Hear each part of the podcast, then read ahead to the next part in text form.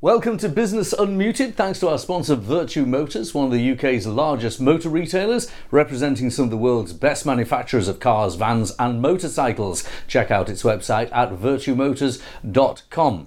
Well, today uh, we're going to be uh, having a really lively Business Unmuted with a lot of guests. I'm Graham Robb, and I started Recognition PR nearly 35 years ago. We have 75 clients in lots of different sectors, with turnover of approximately 6 billion. We employ around 30,000 staff. So we're at the front line of business and perfectly placed uh, to discuss the economic climate.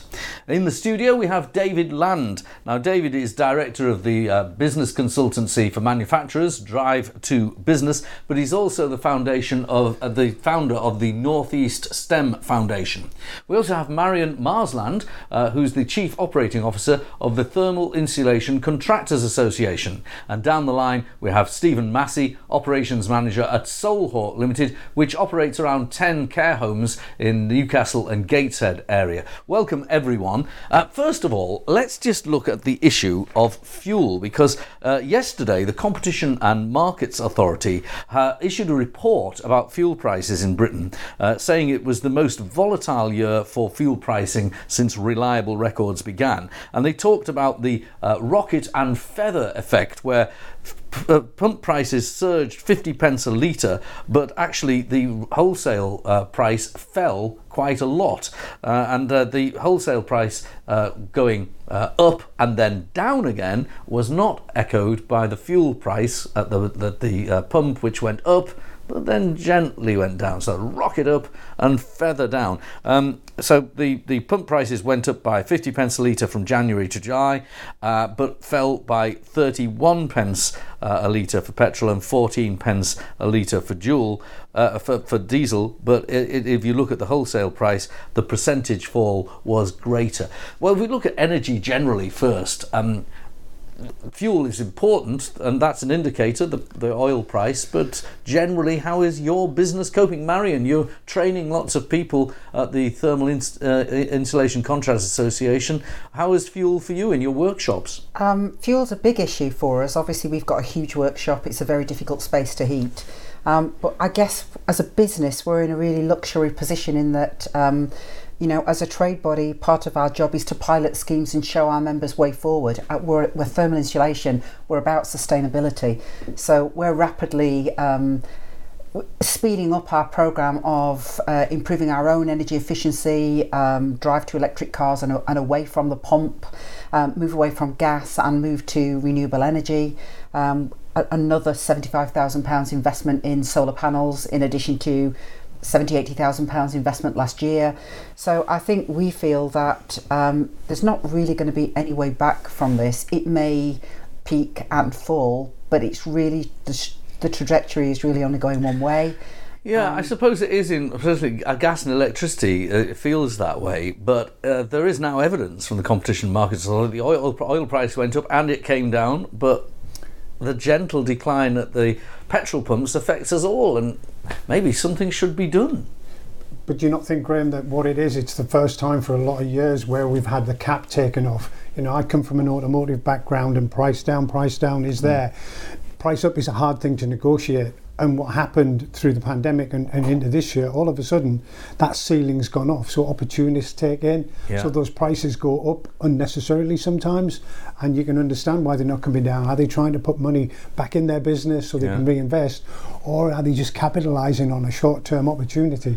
And in America, they use the phrase gouging uh, that's a, the phrase, yeah, yeah. price gouging. Yeah. And, uh, if there's a hurricane, for instance, in Florida, and the petrol prices go up because of it, they, they, the retailers are accused of price gouging. But things can be done to stop it. Uh, legislation is there to stop artificial increases in, in price. Now, we don't necessarily want a, a return to solid prices commission like there was in the 1970s, but does, is there around our group of guests any appetite for some kind of rules based system on this? I think there is, because especially when you drive down the high street, not the high street, but if, when you drive around and you pass the fuel stations, why can one sell their petrol at 146 and another one sells it at 159? There should be some levelling out on there. I think it, for everyone in the UK, they want to see some level of uniformity that if it goes up, I get it, but if it comes down, I also want it to see it come down in the same level. So I think there should be some rules. But I think everyone's accepting now that they'll never get back to where they were. And people are now starting to take more of their own initiative. What can they do to be self sufficient?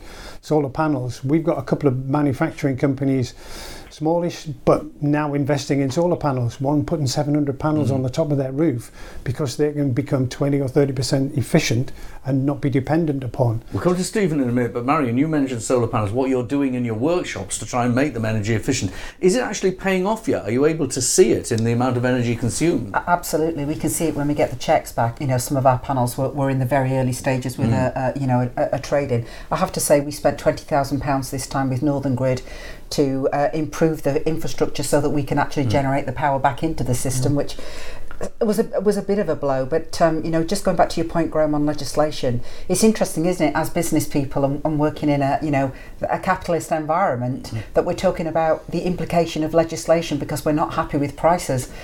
I'm, yeah. wary, I'm very wary of it. and that. you're right. This is the program to say that business unmuted, and you're right. And I, I, sort I, I'm sort of being devil's advocate. I'm wary of it as well. Although at home I have solar panels on my roof, and I noticed that the price of uh, electricity has gone up, but feed-in tariff for me to sell the electricity hasn't. Yeah. So they, you, they work it on all, all ways. Let's go to Stephen. You run care homes, ten care homes. My goodness, energy must be a really big headache for you. Well, it, it is. It is. You know, we, we actually have very little opportunity to control. Yes, we can walk around, turn lights off, and things like that. But you know, we have to heat them twenty four seven, and that's three hundred and sixty five days a year. We have to. Uh, lights are on, and you know, the, the residents we have need the, the ability to do that. My frustration is now now with all these price changes, the lack of flexibility, the lack of flexibility to move around, to select, to choose. You know, you've got to try and tie yourself into a, a into a, a, a, something right now to try and keep the prices down, and uh, it's very very difficult to do that. We don't have that flexibility that we used to have. Now, the, go- it's, it's the all. Did introduce the energy price cap uh, for all all businesses um, until April, and when it introduced that, it did say that there are certain types of businesses, and they mentioned nursery schools, they mentioned nursing homes, vulnerable businesses, uh, where you're not operating at high margins, but the people who are using your buildings are vulnerable, by children, older people, um, and therefore they may look at that price cap being extended. Um, now, were you in a position where that would make a difference, or did you negotiate very good terms on your long term tariffs? Weren't in the position. We we're not being actually involved in that. There's not been nobody's come to us and say, right, what do you need? What can we do to help? What what effect does this have? Uh, I'm slightly different in so much that the other half of the business are hotels. Mm-hmm. So we've we've had some flexibility in securing deals because of the hotel part of the business. Uh, and but from a care home perspective, um, like most of the announcements the governments have made, we don't get told, we don't we don't get advised. They're not keeping us up to date, and when they do, it's usually after the event. Uh, and uh, so you know, it would be good to be involved. It would be good to say what can we do to help, and and some sort of, of uh, price fixing would absolutely help. Okay, and what is uh, what measures are you taking to save energy? I, I mean, you talk about turning lights off and so on, but have you installed other alternative uh, forms, solar panels, or have you? Uh... Yes, we are doing that. We are actively installing solar panels uh, into a few of the homes uh, in Newcastle and Gateshead. Um, some already had them, look, look, luckily, but we're actively doing that now um, because we think we've got no option. Uh, we have invested in the fleets for myself, and that we have electric cars, but that's for those the guys that are on the road. But mm. but we are we we are installing them wherever we can. But most of our buildings are old, and some don't lend themselves too easily yeah. to have these things um, fixed onto them and fit in, in, the right sort of way. But we, we are doing that. Uh, I, my own building, my office building, has a flat roof, so it's something I'm actively looking at at the moment. But I, I said to you, I did solar panels at home, um, but I'm at work when the sun is out. So I don't use the electricity, bit daft. Uh, so I can program maybe the washing machine to go on when, when the solar's. But what I'm now doing is investing in batteries. And has, that, uh, has anyone looked at battery technology? Ba- battery is key. It's still not there yet from a commercial. It's only it's only on the outside edges for domestic use. Mm. It's certainly not there for, for commercial. But it's interesting that, um, you know, in terms of the building, we're talking about solar panels. Actually, the, the biggest expanse of energy is through the walls. Mm. And we don't have people, we don't have enough skilled people to retrofit. We're talking about our net zero policy for energy efficiency in buildings. What we need to understand is 80% of the buildings that need to be zero energy efficient by 2050 are already built. Yeah, it is. So is it's how we actually, how do we address the existing building stock? It's not about new buildings. Uh, Um, and, and sometimes the buildings are not old. Uh, we're sitting in our studio here in a building that was built in 2006. Uh, when I had it audited, the the roof, the heat goes out through the roof because it doesn't. It isn't built to domestic standards. And I don't know if you, you obviously in your sector you must come across this all the time. Well, we're the thermal insulation contractors, and I can tell you I work in the coldest building. Right. Um, because, you know, um, it, it's a building we've taken over. Um, we had very little input into its build. Um, but I would say it's a building that needs significant retrofitting if it's going to have any chance of achieving net zero. And actually, the energy um, that we're producing from the panels is a fraction of what we really need to do. Okay, and uh, d- just, I'm sorry, David, you're going to give it, Stephen, I'm going to ask you about your buildings. You said there, just, uh, there's a mixture in your uh, portfolio, uh, but of course you're a commercial business and TICA looks after commercial businesses, doesn't it? Well, our members will work on commercial bus- buildings. Um, is it is is the is insulation something that you've actively looked at in your homes? Yes, well, we have, and uh, we, we have double glazing as you'd expect. We have done insulation. Uh, we are we are doing that. We are reviewing that. We've gone around changing the light bulbs over, for instance, over to LEDs and, and, and things like that. And when we have to replace things, we look at the most uh, efficient systems that we can put in, and uh, so we are doing that. But insulation does form part of any upgrades that we do. All right, and David, uh, your point on Yeah, this? the point I was going to try and link what we talked about at the beginning. I think it's inter- there's a lot of people that don't know really what to go by. What should I do to my building? It's hard to get independent advice because you've got a lot of people who are capitalising on this is in vogue, so I can charge what I want, and it's in short demand. I've just put solar panels on my home with batteries and inverters, and I could double the batteries up. So I'm now quite. Today was a nice day because I charged my battery up, but then I'll store it and I can use it overnight, or I can use it the following day. And Oh. it's getting that advice I think that's important. If you've got any takeaways from this programme, I was uh, privileged to chair the Make UK Northern Conference last week, and there was an expert on battery technology. And the pricing of batteries is basically £1,000 a kilowatt. So if you've got a 5 kilowatt battery in your house, it should cost around five grand. Uh, and if you've got a, a, a, a, a, kilo, a, a big battery, a commercial battery, you could be talking about a million quid in a, in a big steel container. So that's that's the kind of price at the moment. Let's see if that comes down. Let's change the subject now. The, the, it's been called the winter of discontent. There are a few people around this uh, conversation remember the real winter of discontent. But there's there's a slide we'll put on showing the number of strikes uh, that there are throughout December. Now these are mostly public sector strikes, uh, postal workers. Uh, there's some teachers. There's uh, rail workers, ambulance staff, nurses uh, taking action over December. Quite disruptive. Um, now this is a business program and I to give my opinion on this as a, someone in business, watching the media and seeing this matter being discussed, there's a lot of attention to who's on strike and why, and the, the strikers get interviewed and the unions get interviewed, and then the effects on the public are discussed. But the management haven't really put their case very well at all in public. I mean, I couldn't really enunciate properly what the management case is uh, for their offer to the rail workers. Um, and I consider myself relatively well informed. I do know it's roughly 8% split over a couple of years with a back, part of it backdated. Um, or, or I know that the nurses want 19% and the Prime Minister said that's unaffordable. But the, the, the case, the other side of the argument isn't being ventilated much, is it, David? No, it's not at all. And I think for me, it's a little bit about choice. You know, i- i- you talk about running your business. You sit with your balance sheet, you see where your cash is, you make a decision what you invest in and what you don't. But I think at the minute, everyone expects everything. And whether it's the, the nurses, whether it's the rail workers, some of them are on pretty good wages, you know, and the fact that they're asking for more, I think, is unrealistic. If they were given a series of choices, what would you choose and which would you compromise on? But I fully agree. There is only one side of the conversation that's on the TV, not both. And, it's it- been there's a lot of conversation about people's wages being eroded or the real terms wage cut or how they are uh, lining up their wages against other people in the public sector, not necessarily in the private sector. It used to be called demarcation when it was in old industrial years.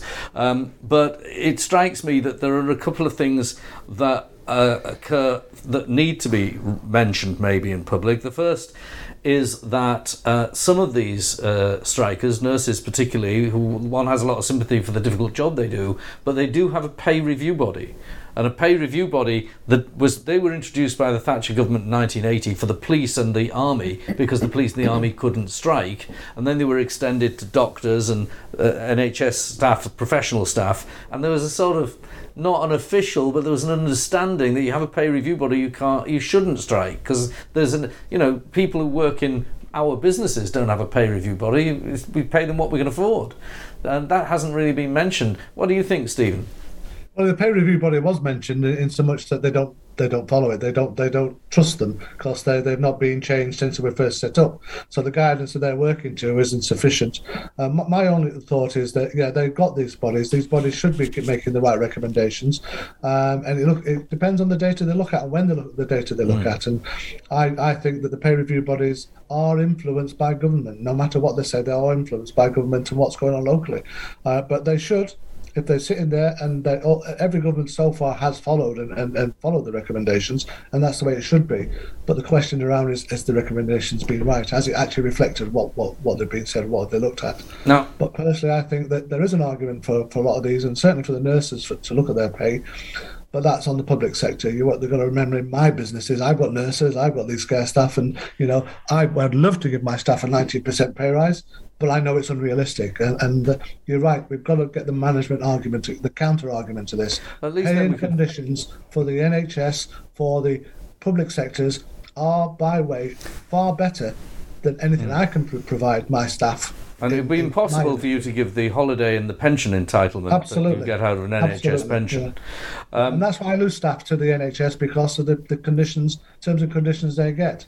Um, so you know, it, it's it's and that's a big thing for me at the moment. My staff are are leaving to join the NHS because of terms and conditions. And that's a very interesting point because you see the uh, the arguments on the television and radio from nurses, and they're saying the nurses are leaving the NHS, but your evidence is that that isn't the case. And it's not because I mean everyone around this table would would want to say we like what the nurses do and respect yes. the nurses. Um, if we can just take that emotion out and look at how we can maintain the number of nurses' jobs. Absolutely, um, David, absolutely. David, we, we, need them. We need them, and we are short of them. David? You would, but wouldn't you think in 2022, 2023 that we've got the capacity to sit round and resolve this in an amicable way? Which Should... brings me to ACAS.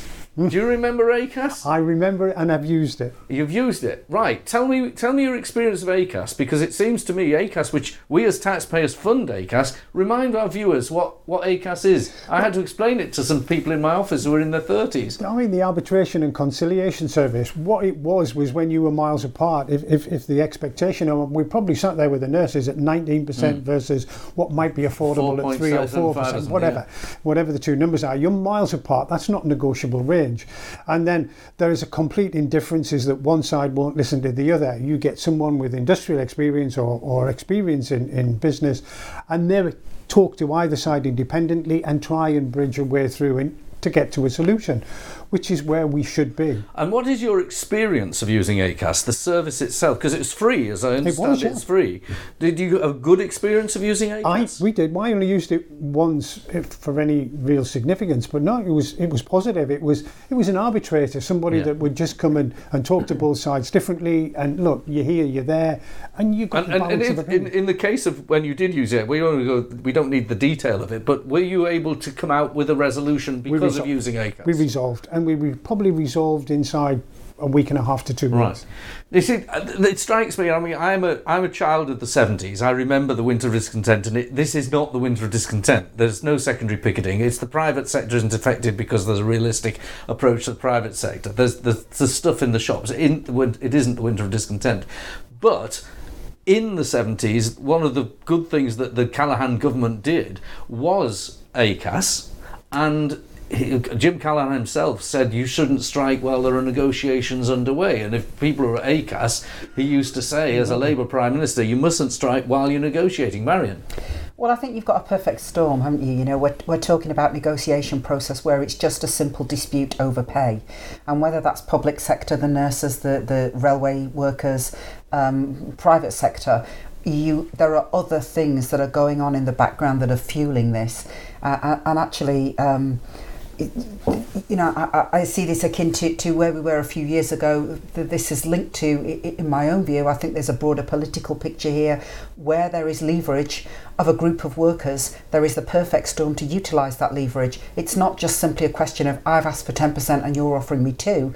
We're being fed all the issue of, you mm. know, the, this whole this terminology and this narrative of the cost of living crisis in my own sector. Um, we've had uh, unofficial industrial disputes um, on local TV with banners out there talking about the cost of living crisis, and many of these workers will be, be earning double, if not triple, what a nurse yeah. would be earning. So it's a it's a much more complicated picture than we simply can't reach an agreement because there are so many other things that are happening behind the scenes, and every industry's got slightly different baggage attached to it. Yeah. I think. All right, you go on, David. I was going to say, I think the point you made there is to reach an agreement. At the minute, when I watch um, CTV, I don't think there is a as it was one side of that argument that wants, or even both, wants to reach an agreement. You know, the rail unions are not taking things to their members. They're not allowing that vote to take place. It's there's a political bias in there. All right. Well, let's just put this one last thing, and we'll move on to the another sub- subject. The last thing: the Sunak government said today, Prime Minister's questions, he's going to bring law to force here. Um, the law that he's likely to bring to force was in the Conservative manifesto, which is minimum thresholds of service when you're on strike. I mean, I, I don't know what the minimum thresholds would be, but say for argument's sake, 20% the trains should run, or uh, 50% the ambulances should be available, whatever the mm. threshold is appropriate. Now, do you think that that will a be something the public will warm to, and b it does have fairness and equity attached to it. Uh, Stephen first. Well, I think actually it's a sledgehammer to crack a nut. I don't think it's the right option. I think to put uh, legislation in place to do with something like this actually works against what they're actually aiming to do. I don't think it's the right thing. And I, I think your comment earlier on about the private sector being, being more realistic, because it, to, has to be. Uh, I think to, to do this, it will actually work exactly the opposite way that we want it to do. Uh, and I think legislation is too much. Okay. Uh, David? Um, interesting challenge. I think for me, I don't think you should have a percentage. I, I would be no strike. You should. They shouldn't be allowed full stop. Uh, oh, if if uh, on, while they're negotiating. While they're negotiating, but I think go back to the point I made before. You've got to find a way of what is the hmm. difference. Mm. How do we resolve it? And if you bring ACAS back or in a different yeah. form, let's resolve the problem. Yeah, so you have a, a, mechanism that justifies no strike. You don't Absolutely. say no strike. You don't withdraw people's right to strike. Correct. Uh, uh, Marion, I'm definitely in the middle. I was on the railways yesterday. My train was cancelled, mm. but it, it was still mayhem. Um, I, I, think that taking away people's right right to action almost incites them more. I think they're somewhere in the middle, and I think if the percentage of, you know, there has to be a percentage coverage. If it's in a if it's a proportionate percentage, mm. then I think the public could be brought in favour of that. And certainly with trains and rail strikes, if you're one of those unfortunate people that desperately need to train on Christmas Eve to come back and see your mm. mum. Mm you would really welcome a minimum service. Well, my daughter's one of those coming back to see her dad. She's flying in from America the day before, and we need to get her up to. We'll rent a car in the end. Uh, may I may I just just add something there? Because yes, of course. What uh, being an ex-military man, which I am, uh, my frustration in all of this is this constant referral, referring, going back to get the military in to run this and the military to run that.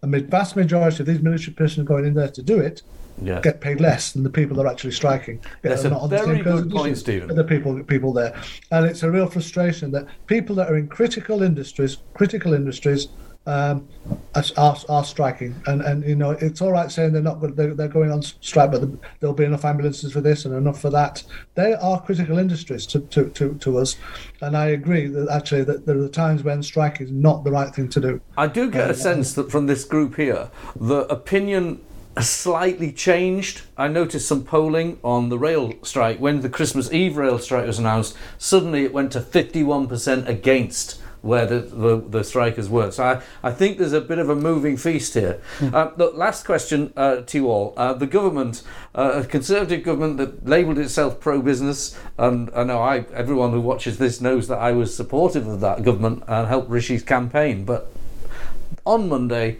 they announced a statutory right to request flexible working. Now, let's not over overheat it because it doesn't mean you have to give flexible working, but uh, the statute will be that any worker from day one that they work from you is allowed to request flexible working, which doesn't just involve working from home, it could be how their holidays are arranged, working hours, childcare, so on. Now, it sounds nice and it sounds very cuddly, but I, I'm going to look to you first, Stephen. You're running a nursing home group. I should imagine rostering staff is one of the headaches of management. It absolutely is, and you know we are we are legally obliged to have a certain number of, of staff on duty at any one time, uh, and quite rightly so. Um, so uh, and uh, so there are certain roles where flexible working just cannot happen. Uh, and as much as we want it to do, uh, it, it, just cannot happen. Yes, we can be flexible on the days they work and we can be flexible on how they book their holidays, but it has to be realistic about what the expectation of flexible working is. When a, when a staff member hears about flexible working, they automatically think they can ask for what they want and they'll get it. Mm. You, you, we did an example some, some time ago about school kids. You know, most of my staff have children, so they'd like to take them to school and I like to pick them up. But that, that means that we've got to have people mm. that start before that and, and, and there are people after that. So flexible working isn't the answer. I, I know the minister responsible is a plain speaking Yorkshireman, Kevin Hollinrake, and he went in the paper and said it's a no brainer. Well, it didn't sound to me that it was a no brainer, David. I think there's two sides of it from me. From a manufacturing point of view, you can't do it. You know, everyone is demanding their product. If they click on their iPad tonight, they want it delivering tomorrow mm-hmm. morning. Yes. That means people have to be at work 24 7. So it doesn't work from a manufacturing industry. I came from automotive, and you were you know you were timetabled to a 20 minute slot of when your product was either collected or you delivered so it's regimented you can't have flexibility and if you've got an organization where you've got people who can't be flexible and then another series that are it's difficult to balance but the compromise that i think we've got in there is I chair the UTC, which is slightly different. It works a longer University Technical College. University Technical College, yeah, it works a slightly longer day, 31 hours rather than 20, 25. And we've got parents who can drop their children a longer off. week, not longer day. Uh, sorry, did I say a day? Yeah, a week. I think that's pretty good productivity. Yeah. I think we'll all applaud that. a 31-hour day. Well done. yeah, yeah. Let's vote for that. Um, so I think you know it, it's it's good that, that, that they've got that. People can drop them off and work. So that flexibility can work, but I think one size doesn't fit all. It can't be mm. one or the other, but it's hard. How do you make the compromise when part of your workforce can't be flexible and other ones can? It, it's, it's a hard balance to meet. It's got to be can't be just you have to have it. It's got to be something that's either got to be negotiated, earned, or worked for. All right, Marion, you get last word. Well, first of all, you know, it's changed in that uh, when you can request it, but it's not changed from the employer in that you have to give it. And the that's second right. thing I would say is we're all sat here today and we've all got chronic staff shortages and we're dealing with Generation Z. Yeah. You know, grandparents put the roof over your head, parents gave you a standard of living, and young people today want choice. Yeah. And if we're going to give competitive advantage within our businesses and we turn our back on flexible working, don't be surprised when it's even harder to compete in an employment market. Marion, measured answer. Thank you very much. That's it. Next week is the last Business Unmuted of 2022. We're going to have a few weeks off for Christmas. Do join us then. Thank you very much.